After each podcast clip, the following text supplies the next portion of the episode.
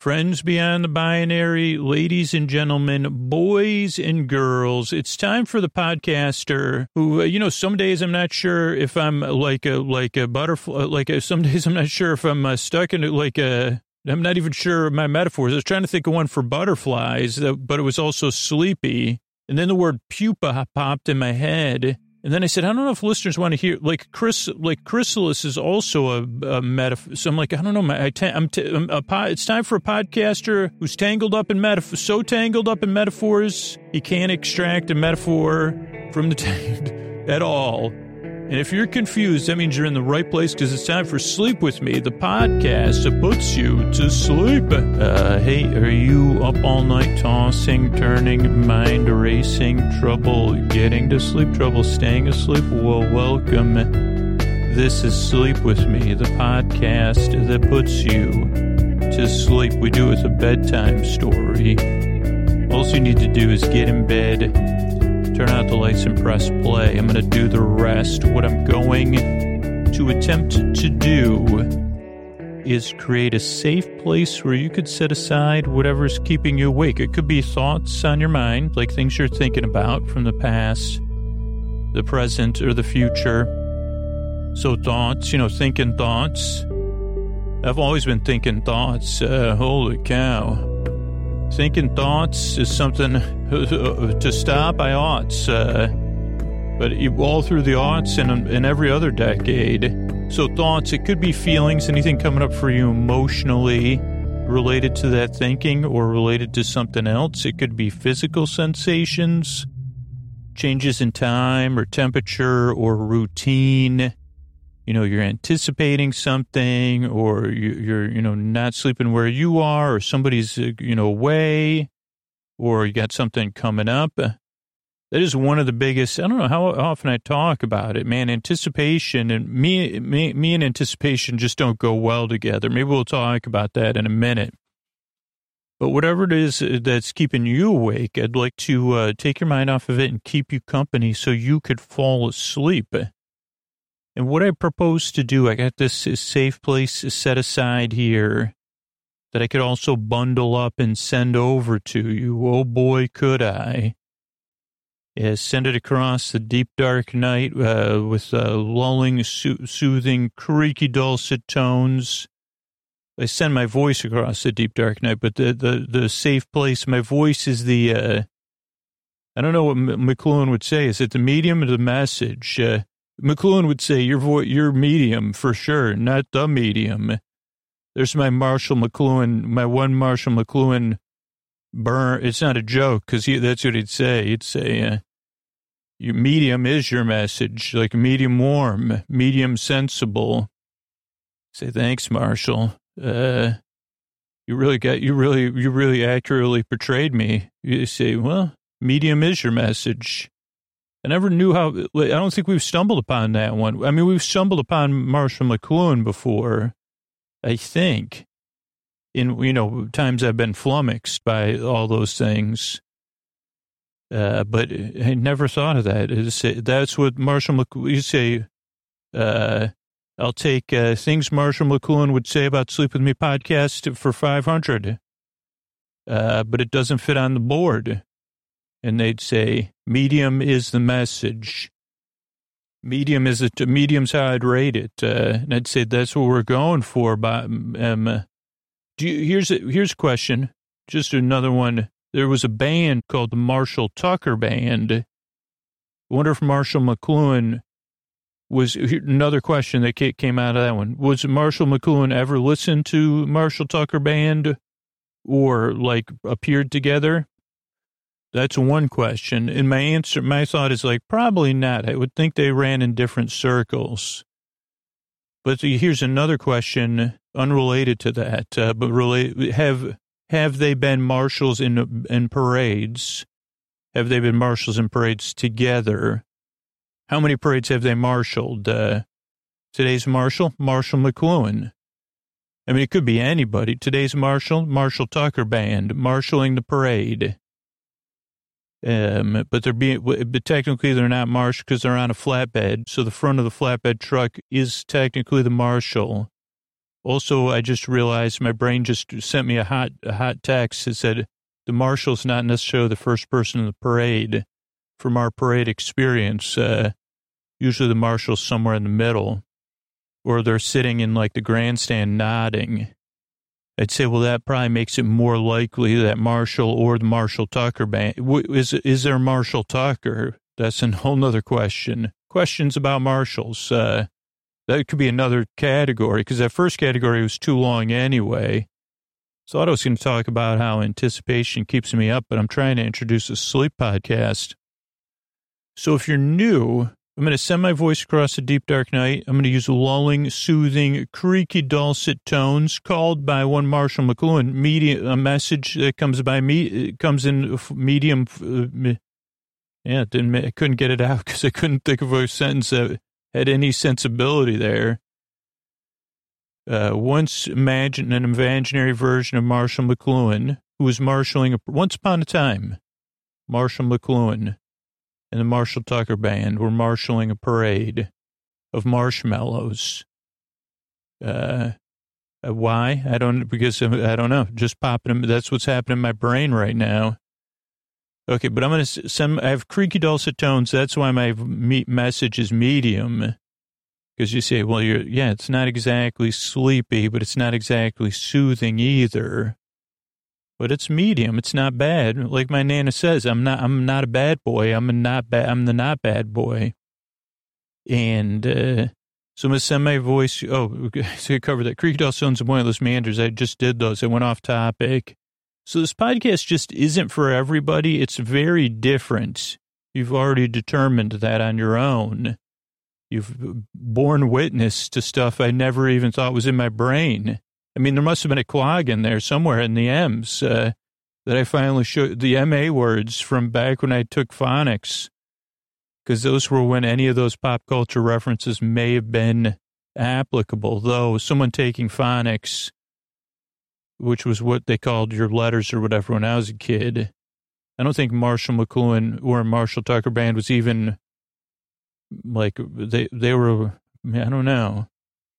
So Okay, so yeah, this podcast doesn't work for everybody, but it does take two or three tries to get used to. I'll try to explain all that, but I just want to tell you that up front because if you're doubtful or ambivalent or skeptical or holy, you know, great marshal in the sky, if you're a parade fan or a fan of any of these marshals or many other marshals whose names I can't think of right now, I think someone that may have listened to the podcast played a famous mar, like a character, a fictional marshal but so, um, like, oh, if you're skeptical or doubtful, that makes sense. Like, why wouldn't you be? If you tried a bunch of stuff to get to to help you get to sleep, and then somebody said, try this bedtime story podcast, and you say, uh, you, like tomorrow, you could do this. Just come back again. You say, I, I tried to listen to it, and the guy was talking about.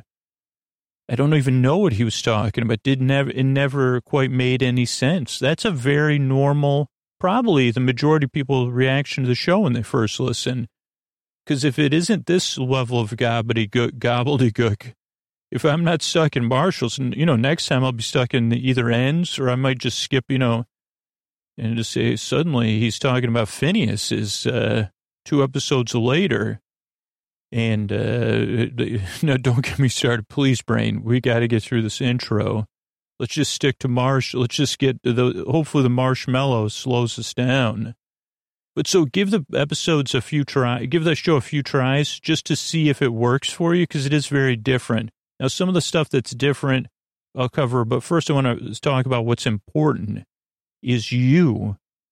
The reason I make the show is twofold. One, I know how it feels in the deep dark night, particularly lately it's been a few weeks before where I've had back to back solid nights of sleep. I've been getting one night of, you know, it's just, I know how it feels in the deep dark night is what I'm saying. I know that it feels like, uh, that doesn't feel good and dreading bedtime or not knowing if you're going to sleep good. It can be stressful and it can come with a lot of other feelings. And if I can help with that, it would be my honor because I know how it feels and I know what it's like to dread bedtime. I don't want that for you but I also believe you deserve a good night's sleep. And you deserve a place you can rest and get comfortable and drift off. You deserve that. Uh, and I hope I can provide that for you. Even if I can't, I have a website, sleepwithmepodcast.com slash no thank you. You could check out his other sleep podcasts on there. But the thing is, if you get the sleep you need, like you have a nice bedtime routine, you can start to look forward to bedtime, your life's more manageable, makes the world we live in a better place because your life is better. That means you're better. And it means we get more, you know, our, our world's more fuller because your world's more fuller. So that is important. And you are important, you know, despite the, you know, the, the feelings we get that build up day after day after day. You're important and your sleep's important. I believe that. And if even if you don't, I do. So it's important to me. So that's why I make the show, but it is very, but, but, but catch uh, is it's different. And what's different about it? So this is a podcast you don't really listen to. You just kind of barely listen. As we said with that other example, he say, life, I don't know. He was talking about marshals and then I woke up, uh, and he didn't even get through the marshals that meant the most to me, but, uh, I thought maybe he would, when he said an ode to the marshals that meant, meant the most to me, but then he changed subjects again. But yeah, so I didn't, I wasn't, I was kind of listening to him, but I wasn't, I didn't need to listen. It was like he was talking. He didn't care if I listened or not, but I could have listened, but I didn't feel the need to. So I listened until I didn't know I was not listening anymore. So just kind of a little bit out of focus. So that's part of it. This is also, it doesn't put you to sleep. This is a podcast to keep you company in the deep dark night while you fall asleep. I'm to, here to distract you and take your mind off stuff, to be your friend telling you a story in the deep dark night. Your Bor Bay, your Bor Cuz, your Bor Sib, your Borbra, your Bor Bestie. What did I say? Your Bor, Bor Bay, your neighbor, your, Bor, your Borbur whatever it is, I'm here to be your friend uh, and just keep you company, but a kind of friendship where you don't have to reciprocate. You just listen and fall asleep. Uh, structure of the show is very different. Show starts off with a greeting, friends beyond the binary, ladies and gentlemen, boys and girls. Then I say something smarmy or silly or, or goofy or weird. So you say, okay, I feel seen and welcomed. And I get the tone of the show is a little bit different. So that's, uh, the opening. Then there's support for the show because I want it to be free and come out twice a week. And the sponsors and the people that support the sponsors and the people that support the podcast are how we do that. Then there's support for listeners who are having a tough time. Then there's support for communities around the show or communities that are important to me, like uh, that, you know, impact us all. And then, so that's like six to eight minutes of the show. Then there's the intro, which we're already, I don't know, three quarters of the way through. The intro is about uh, 12 to 20 minutes long of me trying to explain what the podcast is and then getting distracted and going off topic and getting mixed up. And, and a lot of people say, well, isn't that part of the advertising or something? They say, no, this, this, the intro is a show within a show for new listeners, it, it, presents what the podcast is in a new way every single time. And it gives you an idea what to expect. But for regular listeners, it's part of the routine. It's familiar but different every time. So it's like, okay, this is what I look forward to a variety of scoots being mixed up about words and stuff. And I know it's going to follow somewhat of a structure. So I can count on it being there. And I know for most listeners, it's when they're winding down or getting ready for bed or getting in bed and getting comfortable. While you could skip the intro or you could um, fall asleep during the intro, for most people, it's where the volume slowly gets turned down metaphorically. And you, you know, you're, you're getting ready, you're flying in and you're landing at bedtime. So that's the intro. That's what it's there for, uh, is to kind of slowly ease you into bed. Because for me, even though I've been having trouble sleeping, my bedtime routine is what kind of sets me up most of the time for success to get a good night's sleep. So that's, um, so that's, uh, the, oh, the intro. Then there's going to be business like sponsors or support stuff between the intro and the story. And then it'll be our story. So it'll be a Doctor Who episode where I'll be talking about a Doctor Who episode. Not a lot of Doctor Who, and not a lot of the Doctor in this episode, but a really good episode nonetheless. And uh, even some hand holding without the doctor involved, which I liked. It had a little, like a little love story in there. And so I enjoyed it. Uh, but you'll enjoy it too, whether you know Doctor Who or not. Uh, it'll be just a me, just be like a, me trying to read off my notes and say, okay, then the, you know, they went there. Then they looked at this. Then there was a poster on the wall. The poster had uh, aquamarine undertones. And uh, this guy, I like the way, you know, I like the cut of, you know, I don't know. And uh, yeah, so like, so that would be, that was, that would be my coverage for 40 minutes or 45 minutes. And then there's the thank yous at the end. And I guess that's really it. That's why I make the shows to help, uh, and just give it a few tries, see how it goes. Hundreds and hundreds of thousands of people have said, took two or three tries to get used to the show. Now I listen every single night. I've been seeing people that have been posting that they've been listening eight years to this podcast, eight years on a nightly basis. Uh, but that's not the case for everybody. Some people listen during different seasons in their lives. Like maybe they're a student and they're listening because they're anticipating a test. Uh, then they stop listening for a while. Then they listen during their first job. Then they might come back again and listen during their first child. And, you know, there might be other, you know, in, intense life events. And then other people just listen on a regular basis, or some people just take breaks. You just got to see how it goes. But I'm more here to be your friend and to keep you company so that you can fall asleep to me than to just put you to sleep in a straightforward way. I'm here to be a silly goofball.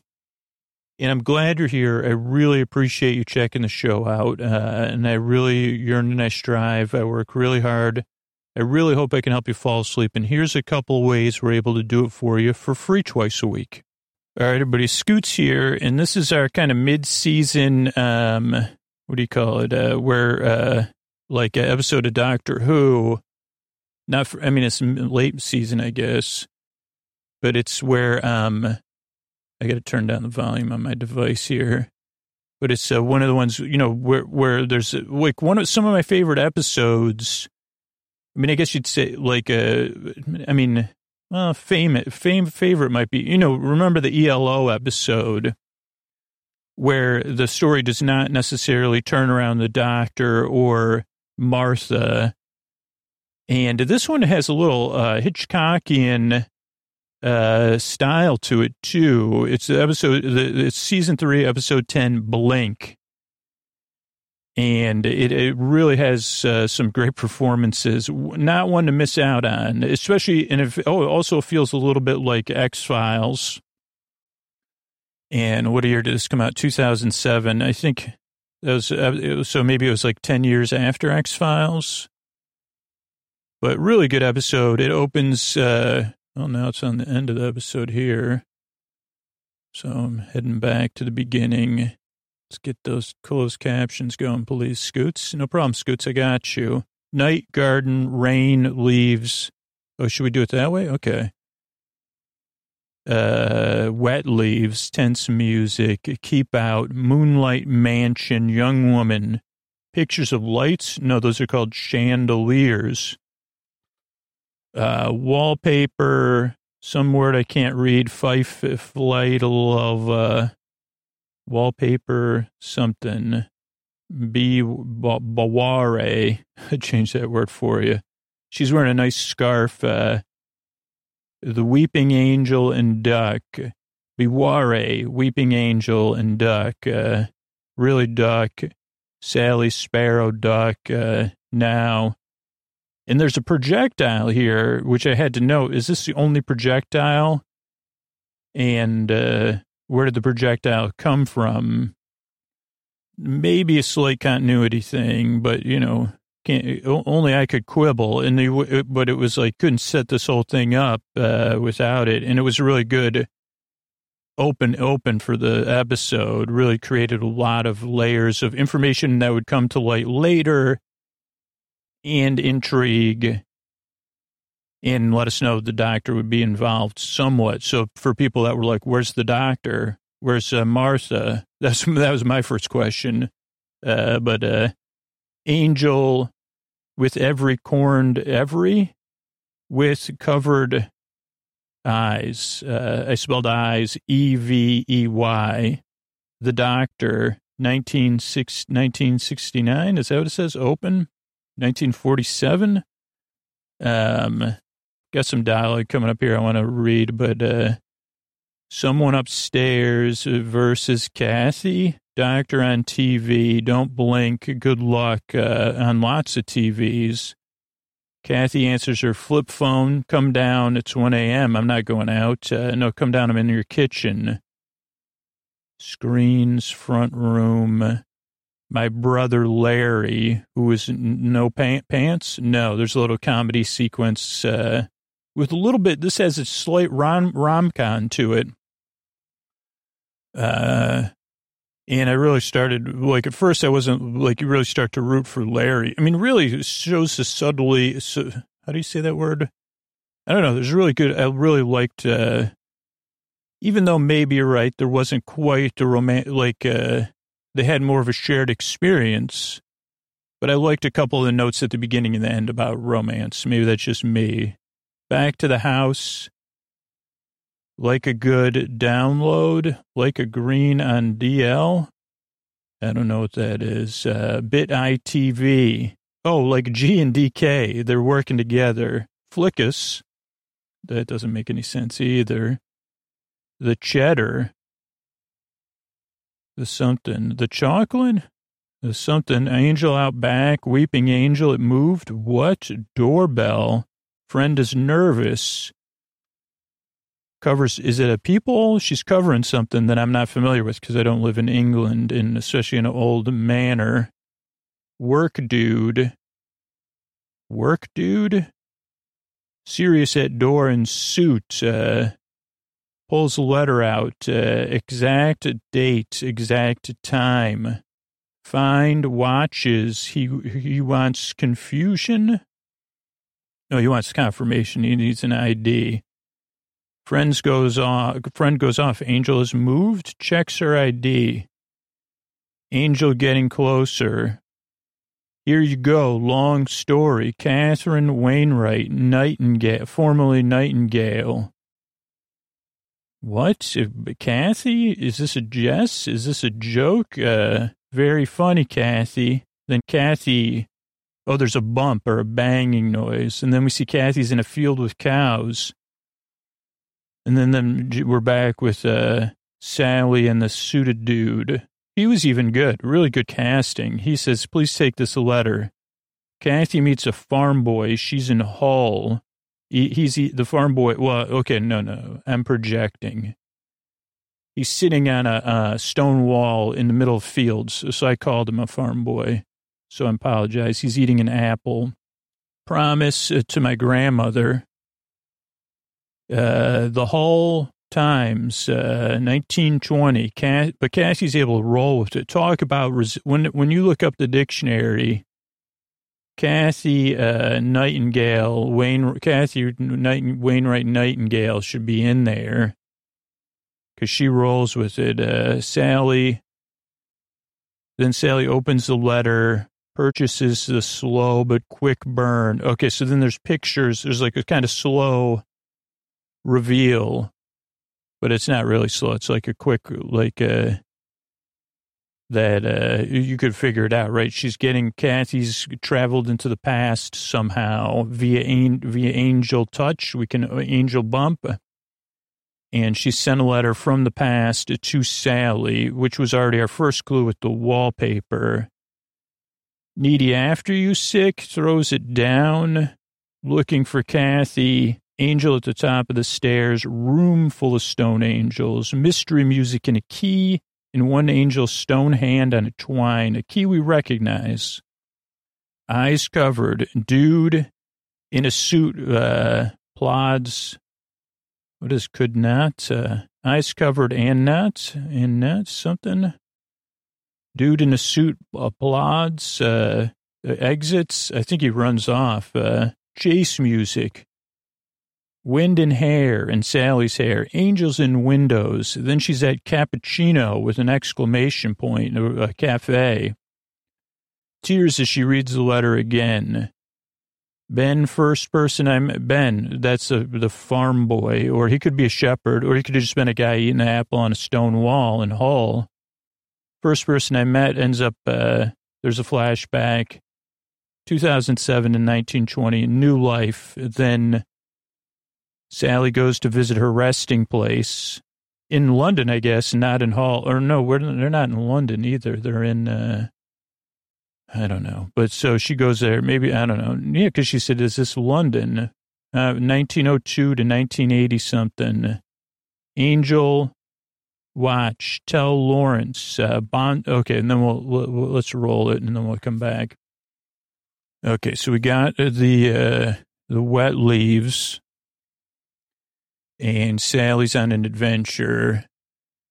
She's wearing that scarf. Uh, hand, it looks like it's a handmade scarf. Uh, she's checking moonlight, moonlight, rain, leaves, wind. She approaches this manor. So she's an adventurer. That's all we need to know. That's all you need to know. Sally, courageous and on an adventure. Uh, not the first person on this adventure, uh, but she goes into this. She she likes taking pictures of chandeliers, possibly. I mean, she could have started the chandelier cast, uh, but I mean, she, her life ended up being a lot more interesting than that. Now she's taking more pictures and looking around. There's a fireplace with things in it. Then there's a, a letter B behind a piece of peeled wallpaper. She peels the wallpaper off. Baware. Uh, and then she says, what? Uh, so she peels more and uh, it comes right off. Uh, the Weeping Angel.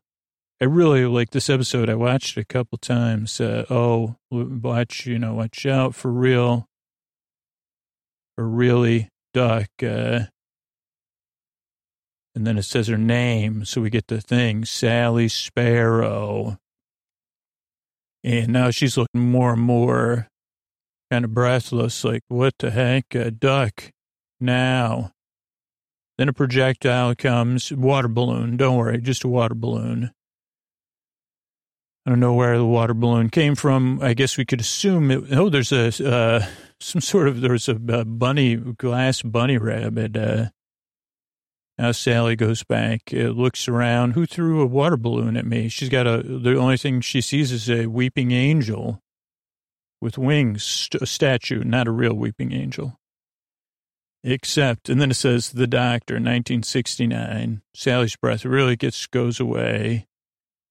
But I guess she would already be like, "This something up with this, right?" Uh, no dialogue in that scene. Now she goes up the stairs. She's in her friend's house, Kathy's house. Uh, then she can hear the doctor's videos running. Don't you know? Don't blink is the thing. Don't blink. Uh, fast, faster than you can believe. Don't turn your back. Don't blink. This also was on the preview. Doctor's very serious. Good luck. Video stops there. But there's a bunch of videos, I guess 17. One has Martha and the doctor and a two shot. All of them are paused on different things with the doctor. But Sally doesn't know anything. Then she calls Kathy. Kathy's cell phone rings. Kathy's in her PJs. She's like, what in the heck? Uh, she answers the phone. She's like, I'm making coffee. Come downstairs. Sally, it's one in the morning. We're not going out. Sally's like, I realize that I need somebody to talk to. I don't know if it's the same night they go back to the other place. But she says, by the way, my brother, have you ran into my brother Larry? He tends to walk around without uh, pants on. I mean, to be honest. And uh, so she's Larry. And he's like, uh, he's got a bit of scoots in him. Uh, says, hey, he's blurry eyed. Pants? And she goes, no. Now Cassie's mad at her brother. She says, put on some pants. Come on. I mean, seriously, you live with your sister, you wear pants all the time. I mean, come on, bro. I mean, one thing if you live on your own, but uh, she goes, sorry about that. Uh, and she goes, what's going on, Sally? Something seems to be up with you. And Sally's like, uh, so then they go back during the day, it should be noted. Girl investigators, you and I. Sp- Sparrow and Nightingale. Another call, like a big call back uh, in a different way. It works, but it's more ITV than BBC. But they're having fun. They go into the manor house again. Uh, uh, but oh, Sally kind of does, well, like looking at old stuff. That's why it makes me sad. Uh, but sad is happy for deep people. Is that what that says? Uh, Sally's looking again at the note left by the doctor for her. There's wind. She looks back at the angel. Is it in the same spot? Weeping angel. What up with that? Kathy says, I don't like that thing. Oh, then Sally does note that it's moved from where it was. I'm sure of it. Last time it was closer. Close, it got closer to the house somehow. Kathy's like, get over it, girl. And Sally's like, oh boy, what is going on with me? And how can my name be written on the wall under, uh, underneath the uh, wallpaper, right? Then the door, then the doorbell rings. So really good who, why would somebody be here? It's a bell. It works. Uh, Kathy doesn't like it. I don't know what she's holding. Is it over the bell? Or maybe, oh, I guess it's the thing you would use to call, you would use to call to the front door. Like that you would talk through. Maybe not. No, some sort of light switch. I don't know what it is. If you've seen this episode and you know what Kathy's holding her hand over, let me know. And it's this uh, kind of reddish haired young man in a suit. Sally Sparrow, how'd you know I was here? I was told to be here this time, the state, exact moments. Good thing uh, Kathy's got good memory. I would have sent somebody at the wrong time. Wrong. I think it was like, uh, no, I'm pretty good at time, actually. I'm not good at relaying time, though. So I'd, I would know the right time and date. But uh, so she pulls out her driving license. Kathy's watching, but then there's some noises that get her attention and she's looking around. Has the angel moved yet again? The angel's in some sort of greenhouse uh, that's, uh, or back uh, garden. Oh, now we see the angel definitely has removed its hands from its eyes. Go back to the letter. Yeah, I had to make sure you were who you said you were. Hard to tell. The, are you really Kathy? And we see the angels getting, or Sally, angels getting closer to Kathy. So now it's like, okay, something's definitely up. We see Sally Sparrow is written. Kathy's watching still. Long story. Give me a name. What do you got my letter? What are you doing here? Catherine Wainwright. Now we see the angels in the same room as Kathy. And uh, she was Kathy Nightingale once upon a time. Then we hear the bump. Uh, Sally looks, Kathy? Kathy, yeah, that's my, my grandmother's name. She's the one who told me to bring this. Catherine Costello Nightingale. This a joke? Not a joke. Uh, I'm in a suit, like a pinstripe, so, you know, a nice suit. Uh, she goes looking for Kathy. There's still an angel out back. Kathy gets up uh, in a field. The only thing I realized is she time traveled and clothes from the future, and I don't know if she has her cell phone on her. But those are questions, you know, not for this. Come on, Scoots. Uh, and I say, well, it's just stuff I think about. Uh, we see the farm boy or the boy eating an apple. He does look a, he's dressed, uh, I don't know. He could be a newsy. I mean, that's what he looks like dressed, dressed wise, a newsy. And he has a newspaper. He's not delivering them though. So she, she's, that's where she's, you're in a hall. This kid says, I made a promise to my grandmother. Oh, that's when it's revealed to give you this letter. That's when we realize that, you know, they're doing it in parallel. Whole times, 19, December 5th, 1920. Kathy says, what in the hey, hey, hey? Your grandmother, yeah. 20 years ago, she passed. Uh, what, uh, and then she opens the letter, sees pictures, looks just like her friend, except uh, different ages, right? They could be identical twins, your grandmother and Kathy. Still hasn't made the connection. Kathy has, so she's storming off from the far, from the newsy. My dear Sally Sparrow, the letter says, my grandson did as he promised. And as you read these words, it had been mere minutes since we spoke. For me, for you, for me, it's 60 years. Uh, wild, huh? Third of the photographs is of my children. Youngest is Sally. I named her after you, of course. And, you know, there's even a picture of her as a grandmother. Kathy's like, or Sally's like, this is not cool, dude. She throws it down, goes looking for Kathy. Nice joke. It's not funny. Also, it's December 5th. She goes upstairs. No sign of uh, uh, Kathy, but there's an angel at the top of the stairs. A stone angel at the top of the stairs in the house. Uh, there's two of them. And uh, that. Oh, that's when she finds me. There's three. Yeah, there's three. And that's when she finds the key which I don't know. The Angels may be up to something more. I don't know if the, yeah, I guess, uh, how did they get the key?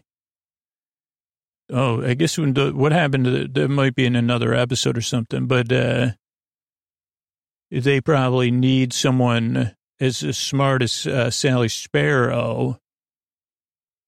I don't know if they're up to that, uh, or if they're, like Sally just gets lucky. But, uh, they're giving her the clues she needs, but they also need it too, in some sense, or they want it. They don't need it. Uh, maybe. I mean, they could, like, uh, well, we'll see. So Sally's got it. Wait, hang on. The guy run, in the suit runs off. Uh, Sally runs downstairs, takes the letter. He's put it back together. He's gone. She's like, what in the, what in the, she looks, what the wind is in her hair. Oh yeah. Heroine, heroine level hair. The angels are watching. And I wonder how they, like in transport though, you'd say, it's a, why is that angel in the field? Like, uh, so then she's at cappuccino with an exclamation point with two C's too, big C and then cappuccino, then an exclamation point. As long as you read this, don't feel sorry. I had a good full life. Uh, this is a letter loved a good man, loved well in return. And you would have liked Ben. He's a nice guy. He's a news. He was in like a newsy. That's what I. That's when I. You know. You know. I loved newsy. The newsy. The West End. You know. Then we get a flashback of him following her. Just a brief one. Big sky. Still eating the apple, so you know he's good. Sally goes to visit her resting place. Uh, 1902. New life is exactly what I wanted. Uh, and uh, she goes, Oh, you told me you were 18. I don't know how old they're supposed to be, like in their 20s or 30s. I don't think so. Maybe, I don't know. Another angel is watching. There's also like an underlying thing with this episode. I'll just tell you. Oh, wait, now we're at the DVD store, so I got to pause it. But there is this underlying thing with the episode now, I don't know if it's controversial at the time. Trust no statues. Like if you watch this whole episode to the very end, it uh, establishes that possibly no statues are trustworthy. Uh, so just you know, I wouldn't hold that. It's fiction, right? So it's just a fictional proposition that no statues, not just the angel statues that are connected, the four that are connected in this episode, but the Hitchcockian thing, just like with Hitchcock and birds, uh, you see, could you trust any of these beings? Uh, maybe you shouldn't. But again, it's just fictions. Don't worry about it. Uh, it's, you know, getting on those archetypal things. Okay, so Cornelia, oh, people, Hall. Okay, so we're here. Where are we here? Kathy Angel. Okay, Bantos, Bantos DVD store. A lot of, uh, Easter eggs in this uh, episode. Probably way more than I can even imagine. Uh, but some small ones that I did catch. Uh, Bantos DVD store, there's a guy working there, very similar. You know, he's pay, he's watching something uh, and he's not paying attention. She's a customer. He said, you know, he says, "Hold on, hold on, I'm watching the scene for the 500th time." And this is something we've lost as a culture, you know, DVD stores, uh, for the most part. There's still a few left uh, that are like this one, where you could get people that are really into it. Then we meet uh, Lawrence Nightingale again. He's got a rubber ducky in his office. Doctor's there. Oh, hello. Doctor's on a DVD. Uh, Larry comes in, or Lawrence. He's eating chips or candy. We've met before. Well, hold on. You'll figure it out. There it is. Uh, I'm the one that saw you naked. Message from your sister. She's going on a tr- work trip, but she loves you. There's good comedy there. Uh, who is this guy on the TV? Bit absurd or something. It's uh, you know what Easter eggs are. He's doctor's talking about don't blink again. Oh, like a DVD Easter egg. It's like an extra, kind of complicated. It's weird. It's on only 17 DVDs, uh, hidden in only these 17 movies. Uh, random uh, rewards, half a convo. Like he's like he, the, so it's the doctor and the doctor and Martha having half a conversation. You and Inherit called up front. Uh, Sam, this is on listener plate. Oh, so we see this. Oh, so I saw this uh, timey-wimey stuff. Uh, so yesterday, was it yesterday or Saturday? Huh, good question. I think it was, where was I going yesterday then? If I was going where I think I was going, maybe it was Saturday, but at some point this weekend I saw someone had a license plate and it had this their license plate holder said this timey wimey stuff and something else. Uh, so that was weird for me. Uh, you, uh, you, year after year, me yelling at doctor, lots list of DVDs. Go to, why don't you go to the uh, like uh, the authority figures for help? Uh, no one ever does that. The guy is saying that to the movie, but Sally takes that as advice, and she heads out. Uh, to the authority figure's office to find a de- detective, right? Uh, uh, go in there, big, all, big old, oh, big old house. Uh, oh, Wester Drumlins. And the guy goes, Wester Drumlins, what? Uh, prove Angel's Watch. So this is the Hitchcockian, like, cause she's, they say, wait a second, we got a detective looking into that.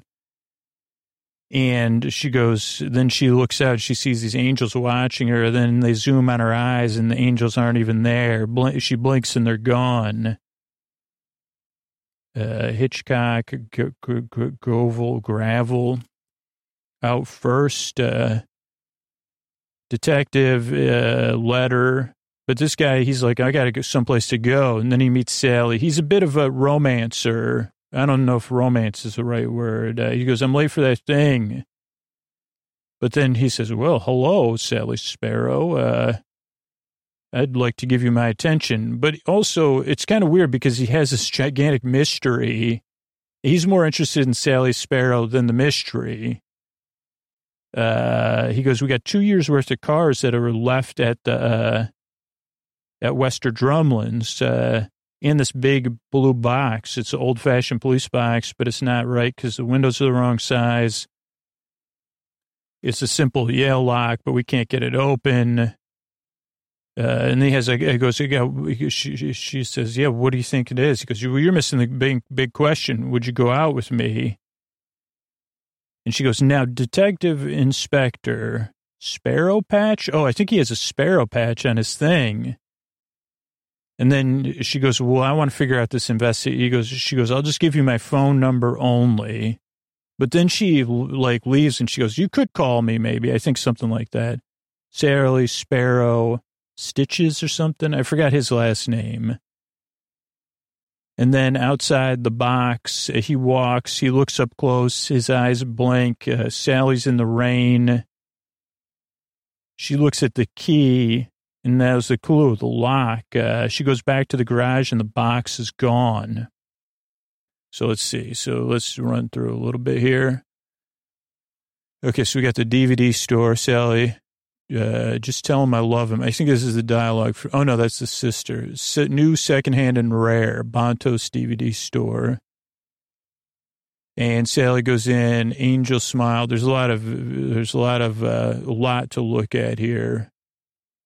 And the guy's like, uh, sorry, I'm watching. She goes, I'm looking for Lawrence Nightingale. In back, uh, I'm watching a movie. Okay. Norton uh, Antis, interesting lights, water jug, uh, posters, painted plates, plates. Hello, uh, lot of set prep. And then the doctor, Martha, frozen their talk. And Martha, sorry, uh, quite possibly, the doctor says, uh, afraid so. Lawrence comes out. Oh, hello. Can I help you? Uh, doctor says 38. Uh, he tries to pause the DVD. Sally's like, what is this? Uh, Palm Beach something inflatable. Hang on, we've met, haven't we? She goes, it'll come to you. He thinks about it. He goes, oh boy. He covers himself up. She laughs. Uh, sorry. Message from your sister. She went away for work, which isn't the actual message, but uh, Sally tries to soften it the best she can. And she had to go away. I mean, I guess it all makes sense to Lawrence later. So it's like, uh, okay and she loves you. That's weird. Why would she say that? Uh, so then there's some comedy based on that. Good writing. I liked it. She sort of mentioned it. Uh, and uh, is she ill? No, no, no. Am I ill? No. Is it a trick? No, she loves you. Please, uh, like, uh, then this doctor says, time is not what you think it is. Who is this guy? Sorry, pause keeps on, you know, keeps coming off pause. Yeah, but you were watching it at Kathy's house last night. Same guy on multiple screens and something about blinking. Yeah, the blinking, blinking bit's great. Uh, checking to see if they're the same, these Easter eggs. Uh, it's something hidden on a DVD. Like a DVD extra, kind of. Uh, you know, sometimes they put these hidden things on there. Got to go looking for them. Bunch of clues on the menu screen. Complicated, doctor says. Sorry. Pauses it again. 17 different DVDs this is on. Totally unrelated, but all he's on all of them. Only those ones. The publishers don't even know about. It's a secret. Uh, tried to contact them. Worked on the internet even to get it, get to the bottom of it. And uh, just so 17. I mean, what's up with that? Uh, random remarks and like hearing half a conversation. Me and the guys are always trying to work it out. Uh, she goes, Oh, you mean the internet, your internet friends? He goes, Yeah, what do you mean? Uh, she's still like very lighthearted about it, even though, and then they call him up front uh, for a customer and they, this is when uh, time is a, people assume time is project, you know, linear, but it's not. From a non, it's just a big ball of wibbly wobbly, timey wimey stuff. That's what the thing said. Big ball of wibbly wobbly, timey. And she goes, yeah, it started out well. Got away from me. Seems like the doctor responds to her the first time. Can you hear me? Yeah, I can hear you. Okay, that's enough. Uh, I've had enough. Uh, I've had a long day. Now Lawrence comes back with the list of DVDs also this thing, Cunard, uh, White Star Vacations or something to London, which we'll see again later, sticker on his uh, green envelope. Yeah, great. She takes it. She runs off. That's when they say, go to the authorities, check in with them. Uh, that's what you're supposed to do in this situation. So she says, huh, maybe that's good advice. So she goes out in the rain to the, look for, to meet the detective and goes into the office here. And she says, Yeah, I realize this is wild, but uh, let's try this. Uh, there's a big old house, been empty for years. Wester Drumlins, I had it right out by the estate. Uh, you see, and then the guy goes, I got a detective. Hold on. Uh, we're looking into that. Not really, though, because the guy who got in charge of it's just a bit of a player playing around. Then she looks at the angels, so we get a sense of like something else is at play here. Not, you know, not these aren't the angels you're looking for, or something Luke might say. We zoom way in on her eyes. She's got hazel eyes, I think. I don't know. Does she have hazel eyes? And then she looks out again in the rain and they're gone after blinking, which is true because they're there. So I guess that's how they go undercover. And then, no, now they're outside of the, oh, so those are the same angels. Okay. So they moved closer to where she is. They've been following her. Now, this detective is smooth, man, handsome. Uh, he says, hello. Uh, never mind, I could give you my time. He does have a sparrow patch on, it looks like. She smiles. They go. He says, look at all these cars and this police box, you know. All of them left here. Uh, so strange. Even like uh, coffee, motor running. Two and a half years this has been going on. All at the Wester Drumlin house. And uh, this police box, windows are in the wrong place, a little bit, phone's in the wrong place or something. Uh, and we can't get it open. Thought it was a joke, really. She's like, what is this? He goes, oh, I used to use it, you know, it used to be a way to check in. Uh, they used to have them all over, but this isn't real. Phone doesn't work. Windows are wrong size. Can't open it. So, but that's not the big question. He says, uh, he goes, yeah, why don't we go on a date, uh, right now? She's like, like, uh, ridiculous, right? Ridiculous. Uh, he's got a really nice jacket on and a sweater. No, the sweater actually is nice, but it's not as nice as the jacket and uh, he's charming. I mean, I said, uh, I mean, he's very direct and inappropriately direct at work, but, uh, and he says, well, I'm not working. I took the day off. Uh, Shipton. So that's when she's like, uh, accidentally says Sally Shipton. Uh, and she goes, just my phone number, not a guarantee, not an IOU, just a phone number. And it's Sally, Sally Shipton, I mean, Sally Sparrow. He goes, oh, wait a second. Uh, and then she goes off. She said, he goes, I'm going to call you, uh, phone you tomorrow. And I guess she does say, I'm definitely going to, okay, you better call me. He goes, yeah. And then he goes, and the angels are around the box now. Four, one, two, three, four. He goes, huh, what the heck? Uh, and they're touching the door because now they have the box, but Sally has the key. So they actually missed, they're just a, a few seconds too late, I guess. Uh, so let's see, or maybe not. I don't know. Maybe they don't realize that they had the key they needed. I don't know, but they, they like, uh, he's like with the angels. He ends up walking up to one of them too close, covered eyes. Are the eyes covered? Yeah, he's staring at it. Uh, like, how did these angels get here in the last five minutes? Uh, and then we zoom on his eyes. He blinks. And uh, obviously, he gets the angel touch.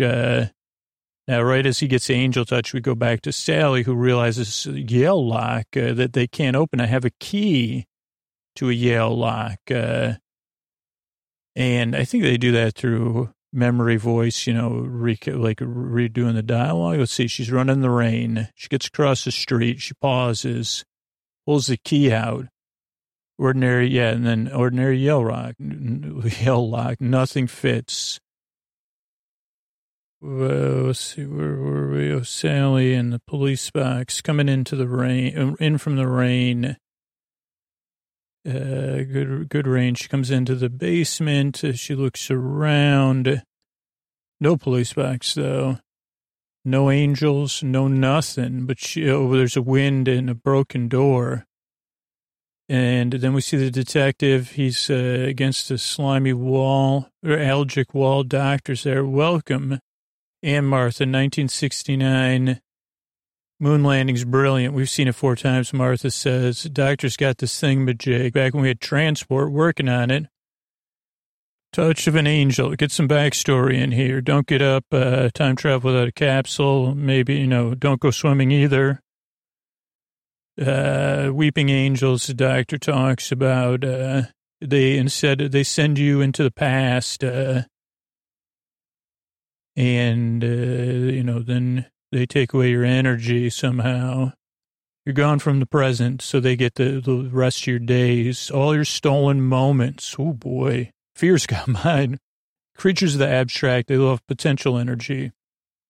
Might have one living in me. Trust me, and Martha says, uh, here's a timey-wimey detector. Has a wish you were here uh, postcard. It's different. I thought it was a different, uh, thought it was the same as the sticker. Whether or not you want actually oh, uh, can cook an egg. And this dude's like, he's like, where, wait, 1969, Martha said, uh, somebody nicked our motor, so we can't give you a ride. We need you to take a message to Sally Sparrow.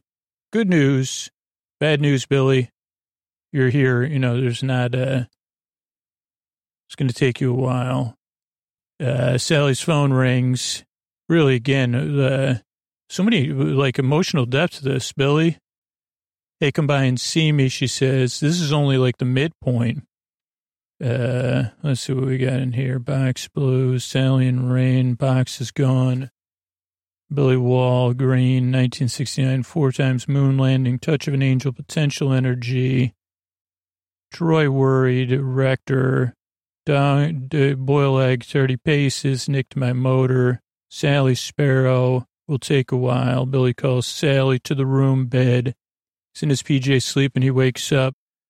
Raining when we met too. Same rain, Sally says. Uh, writing, man. And there's rain going down the window. He says, yeah, wow. He's staring. Then there's wedding picture. She's looking at it. Her name was Sally too. Sally Shipton, a little jokey poo, or, you know, callback. They shake their heads. Uh, I thought about looking for you before tonight, but uh, apparently would have t- ripped a hole in space and time, and uh, two thirds of the universe would have not been great for it. Uh, also, I lost my hair. She smiles at that joke. Two thirds of the universe. Where'd you get from? Well, in 1969, I got a message for you from somebody. Who? The doctor. Oh boy. What's the message? Just this. Look at the list. Uh, turn hole, time hole, 17, you'd have 17 DVDs, uh, publishing videos, DVDs. That was my job. She pulls out the list. Uh, yeah, I didn't stay as a detective when I moved to, I went to publishing, then video publishing, then DVD publishing. Have in common, he said you would. Put the Easter egg on, he laughs. Uh, Understand, now only tonight, one last night. Billy, look forward to it. Uh, suppose it's hard for you in a way. How could the doctor have known I'd have a list? I'll stay with you till the rain stops. It could be a song. I mean, it probably is. You said you'd understand it, but uh, that I never would. Sally, list, window, oboe. Oh, yeah. So after he takes his trip to another dimension, uh, she looks out the window, listens to, you know, there's oboe music playing, but it becomes action investigation music. Uh, calls, banks, there, mirror, Easter eggs for me, meet me, Wester Drumlin's, uh, Scooby Doo's house. I don't live here. Doctor sits glasses on. The doctor, yep, that's me. Same sticker as the time you want me? No, it's actually not. Martha has a job in a shop 38 years. How's that possible? I'm clever. Don't patronize me, Sally says, Doctor. My auto cue for the future. Lawrence does shorthand. So angels have the phone box. Uh, statues from another world, old as the universe, quantum locked. Uh, when seen, that's why they cover their eyes. Uh, they can never be seen. Oh, I know that feeling. Up to now, send it back to me. That's the last they are. Crying, don't blink fast, don't blink, good luck, each something. No, don't rewind or remind, what good. Strobe action. Just on three more, don't split up. Front door. Stay, Lorne, door locked, I gotta dry. She's calling him right now in the live episode. DVDs, they're the ones, one thing they have in common is me. They're all the DVDs I own. I'd like to see that list of what Sally Sparrow was into in 2007. Uh, I want you to meet me at Wester Drumlin's. Uh, one light bulb downstairs, Larry, close, sweet basement, Scooby Doo house. He goes, What do you live in Scooby Doo's house? She goes, I don't live here. You're, you're ridiculous, buddy. Sets up, uh, this is the DVD that has the best sound, slightly better picture quality. And it doesn't matter. Okay. So he just got, uh, he gets ready. Doctor sits down, puts his glasses on. This is it. This is a live one. There he is. Uh, he's got his glasses. Sally sits down. The doctor. Who's the doctor? He's the doctor. Yep, that's me. Okay, that was weird. Sounds like he's replying. He always says that. Yes, I do. And that. Yep, and this. He can hear us. Oh my gosh, he can't hear us. Of course he can't hear us. Look, uh, I have the transcripts. Everything he says. Uh, wait, maybe that is the other sticker, might be the one. You're gonna read that whole thing? Sorry. Who are you? Time traveler, 19, I'm stuck in 1969. We're stuck, Martha says, all space and time. He promised me now I got to get a job in a shop to support him. Sorry. Quite possibly seen it before. 1969. That's where, yep, afraid so. But you're replying to me. How do you know 40 years from now what I'm going to say? 38 years, actually.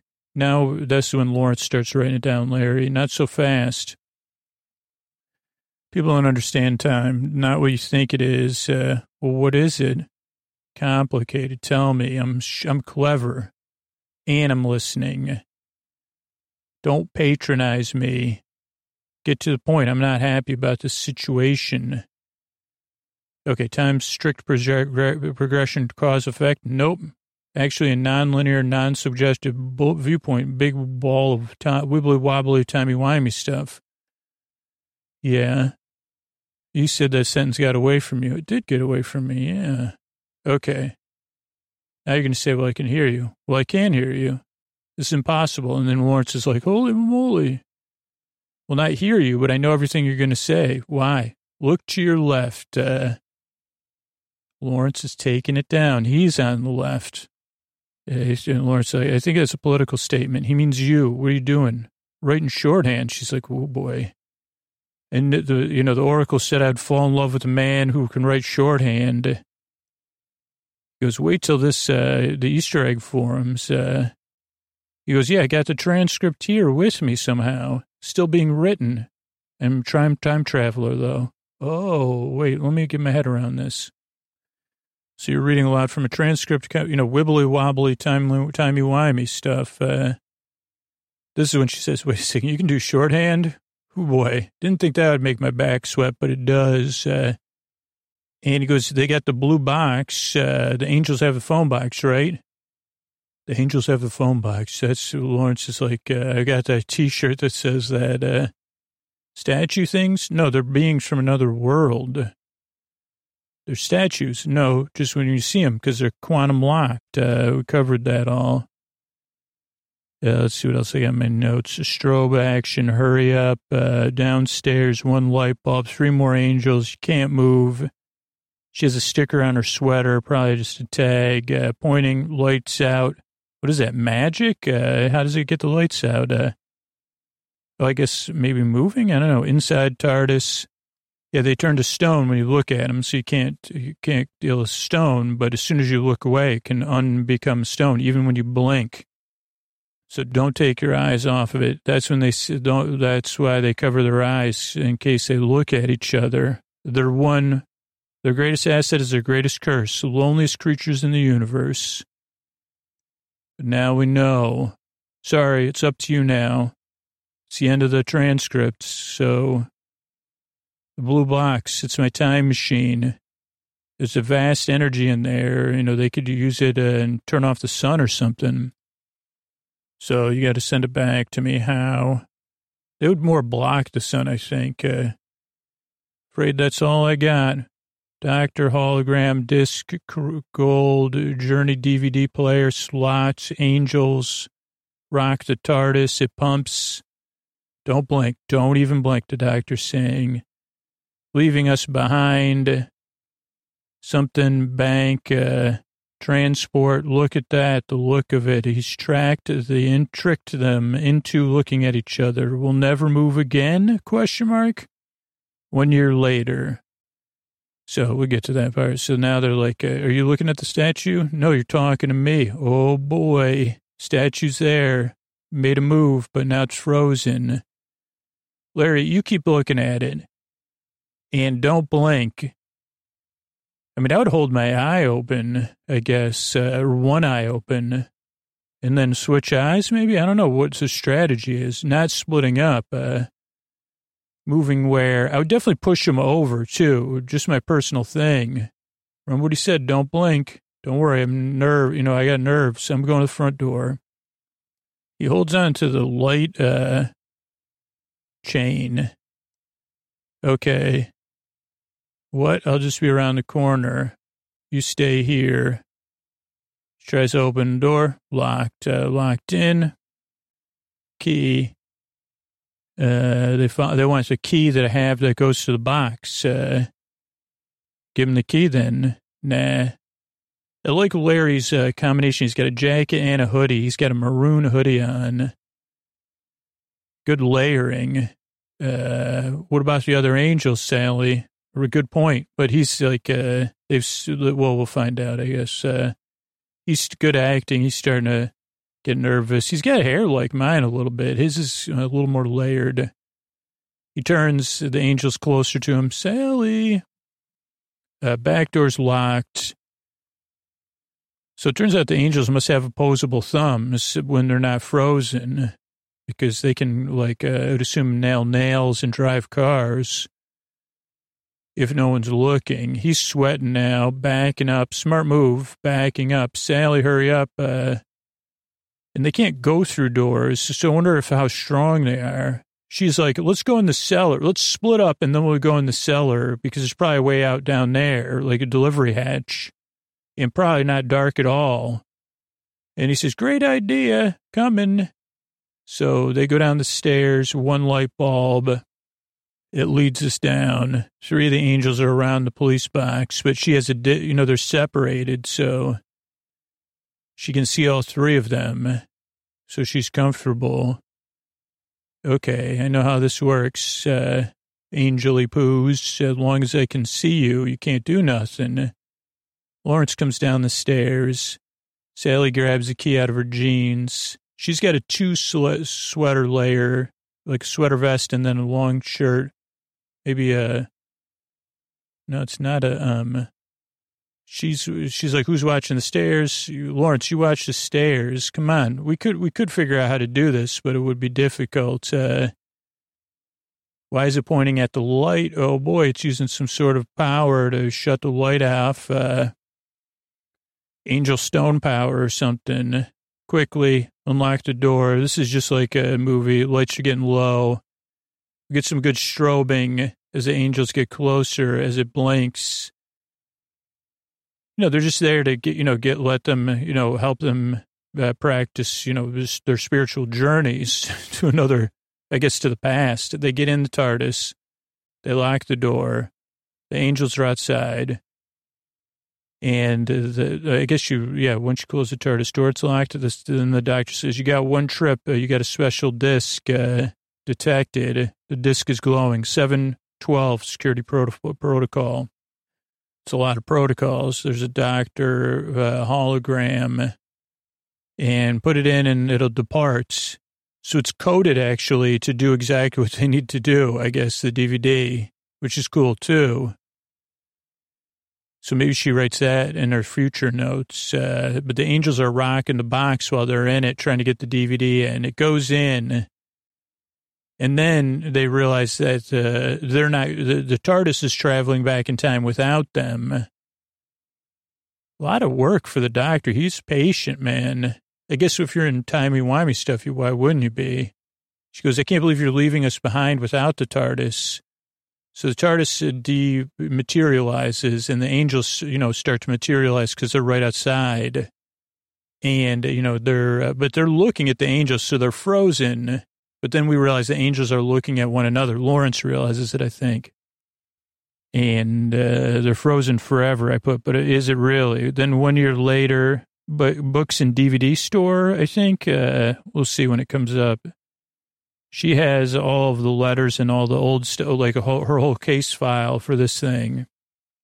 Golfing in the way of, oh, then Lawrence says, I got to get some milk. Don't you, oh, you're still holding on to that stuff with the doctor. Don't you think it's getting in the way of other things? This really burned me. I mean, in a good way. Because either he's in love with her, apparently, and they run a shop together. But it's like, uh, and he says, Don't you think this is in the way of other things? She goes, We just run a shop together. And I said, Man, times I've heard that in my head or in person. Uh, that's about it. Just a shop. That's all it is. Just shop, huh? Heartbroken. That's what I put. Yeah, so they sell journals and other stuff. Uh, and the store's cleaner and nicer. And uh, she stares as he goes out for milk. And then we see the doctor and Rose uh, with a bow and arrow, arrow. Martha's got a quiver. Bow. The doctor's got a bow. Martha's got a quiver of arrows. A large one. You got it all from me. 1969, you'll need it. Uh, well, well, Sally Sparrow. Lawrence and the doctor look for look, uh, takes his hand, milk and love and music, uh, Sparrow and Nightingale. And then we have an anti-angel sequ- or anti anti-statue sequence close. Other things, huh? She looks down. She goes, "We just run a shop together. That's all it is, just a shop." Oof. One year, is one year is like, uh, that's a long time to run a shop with someone you're in love with. She's got beautiful dimples. Uh, but I mean, I'm not one to uh, talk. I'd, I could, I could, if, yeah, I could have a crush on somebody for longer than a year. We see there's records and books. Oh, Doctor and Martha get out of a cab and they're going after something that's getting ready to multiply. We'll read some of the dialogue here. Sorry, I'm in a bit of a rush. She runs up to the doctor. Something's happening important. Martha's like, Doctor, we got to get moving. She goes, It's really you in person, IRL. You don't remember me, though. Oh, because you're a time traveler. Migration, Martha says. Yeah, and he goes, It's complex. Uh, things don't happen to me in the same order. Confusing even at weddings, uh, especially at my own. Oh, yeah, you're a time traveler hasn't happened to you, still in your future. Martha's like, yo, we got to go. 20 minutes. Uh, she goes, oh, it's me all along that gave you all the info to get you out of it. Uh, not your own wit. It was my help. Uh, one day you'll get stuck in 1969. You're going to need this stuff uh, for reals. Uh, okay, got a dash. Uh, four things and uh, something else. Got to deal with it. Uh, okay, go on. See you around someday. What's your name? Sparrow. Sally Sparrow. Soon to be maybe Sally Nightingale Sparrow or Sparrow Nightingale. The doctor sees Lawrence. Lawrence has got a thing of milk. She stares at Lawrence, takes his hand. And I said, There's hope even for me. Goodbye, doctor. She takes his hand. They return to the shop. Doctor gives a look of uh, he's happy for him. They hold arms, uh, antiquarian, antiquarian books and rare DVDs, Sparrow and Nightingale.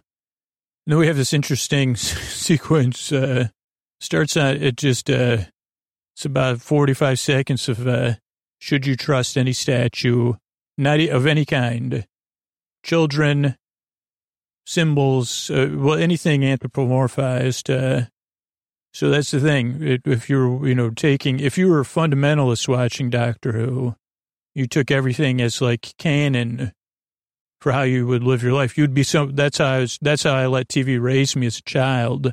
Luckily I didn't see Doctor Who. And that ends with a close up on his eyes. And the doctor says, don't worry.